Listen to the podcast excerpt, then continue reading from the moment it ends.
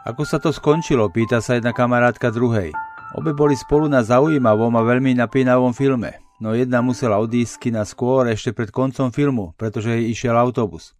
Ale ani sa nepýtaj, nič moc. Film stratil pre ňu hodnotu, lebo sa jej nepáčil koniec. A je to naozaj tak, koniec korunuje dielo, hovorí sa.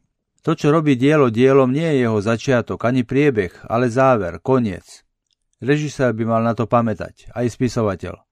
No či pamätá na to aj človek pri skladaní svojho vlastného diela, ktorým je jeho život? Aj ten bude mať raz koniec. A ako bude ten koniec vyzerať, to počujeme v dnešnom Božom slove. V prvom čítaní z knihy proroka Daniela čítame – Mnohí z tých, čo spia v prachu zeme, sa zobudia, jedni na väčší život, druhý na väčšnú potupu. Múdri sa budú skvieť ako jas oblohy a tí, čo mnohých priviedli k spravodlivosti, ako hviezdy na väčšie veky. A v Evangeliu Syn človeka pošle anielov a zhromaždí svojich vyvolených zo štyroch strán sveta, od kraja zeme až po kraj neba. Na konci nášho života teda príde zúčtovanie, hodnotenie a potom všetkom odmena alebo trest. Nedávno som počul od jednej veriacej katoličky takýto názor. Nestrašte vy kazatelia ľudí peklom. Na čo toľko hovoriť o zatratení a odsúdení? Tak Boh stráca na príťažlivosti a popularite. Robíte z neho strašiaka. A predsa Boh je láska. O tom treba hovoriť, nie o pekle. Nič proti jej názorom. Uverila v nekonečnú Božiu lásku a to je krásne. A je to aj pravdivé, veď Boh je naozaj láska. Lenže každá minca má dve strany. Aj Božia láska, zobrazená na jednej strane mince, má svoj opak. Ježiš o tom nemlčí.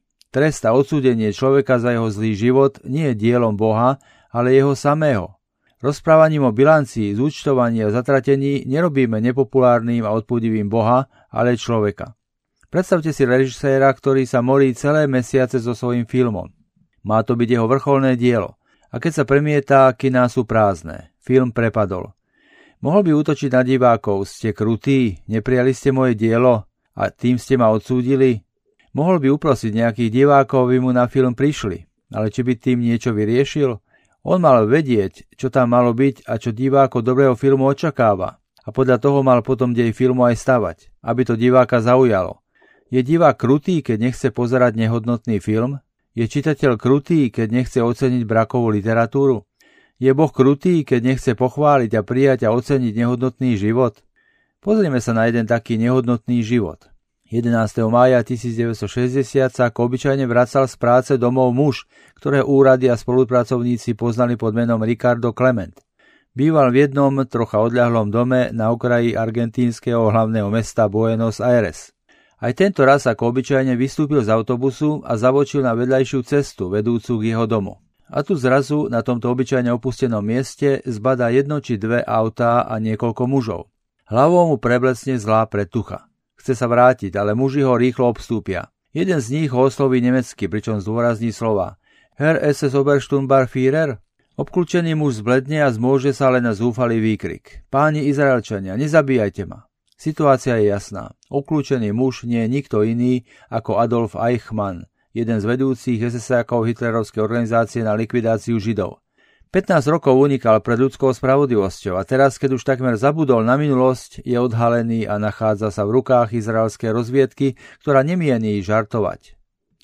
Izraelčania odvážajú Eichmana na neznáme miesto a o niekoľko dní ho v tajnosti unáša izraelské lietadlo do krajiny, kde ho čaká dramatické zúčtovanie. Keď Eichmann kedysi vo Viedni, v Prahe, v Budapešti a v Berlíne riadil akcie na likvidáciu Židov, ani nemyslel, že raz sa bude zodpovedať pred najvyšším izraelským súdom. Nepomohol ani chýrny nemecký obhajca. Fakty sa nedali poprieť. Eichmana odsúdili na smrť a 31. mája 1962 ho popravili.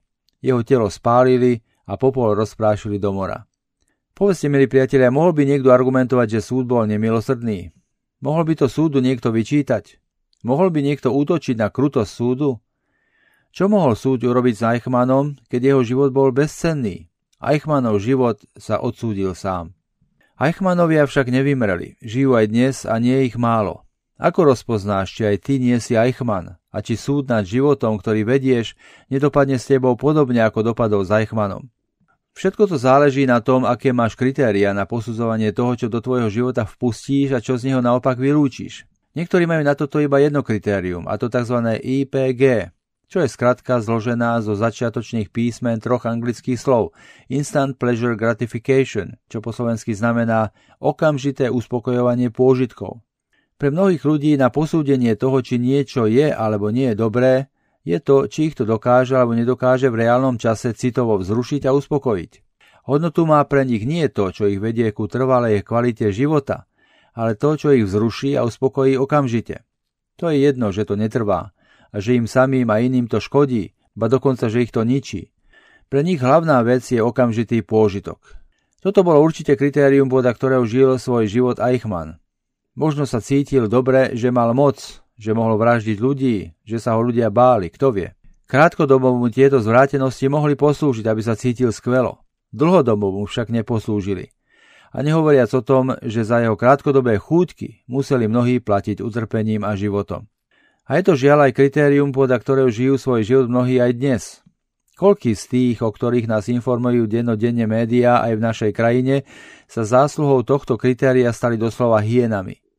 Je to hrozný pohľad, ale z koľkých politikov, podnikateľov a rôznych verejných úradníkov, ktorým sme na počiatku dôverovali, sa počase stali skorumpovaní a arogantní ľudia, zlodeji a zločinci. Nikto z nás nie je o tohto uchránený, aj keď nie je politik. Preto nezabúdajme, jedného dňa príde zúčtovanie a my budeme za všetko to, čo sme vykonali, volaní na zodpovednosť. Veriť opak by bola číra naivita a hlúposť. A keby aj ľudské zúčtovanie neprišlo, určite príde to Božie. Milí priatelia, želám vám požehnanú nedeľu.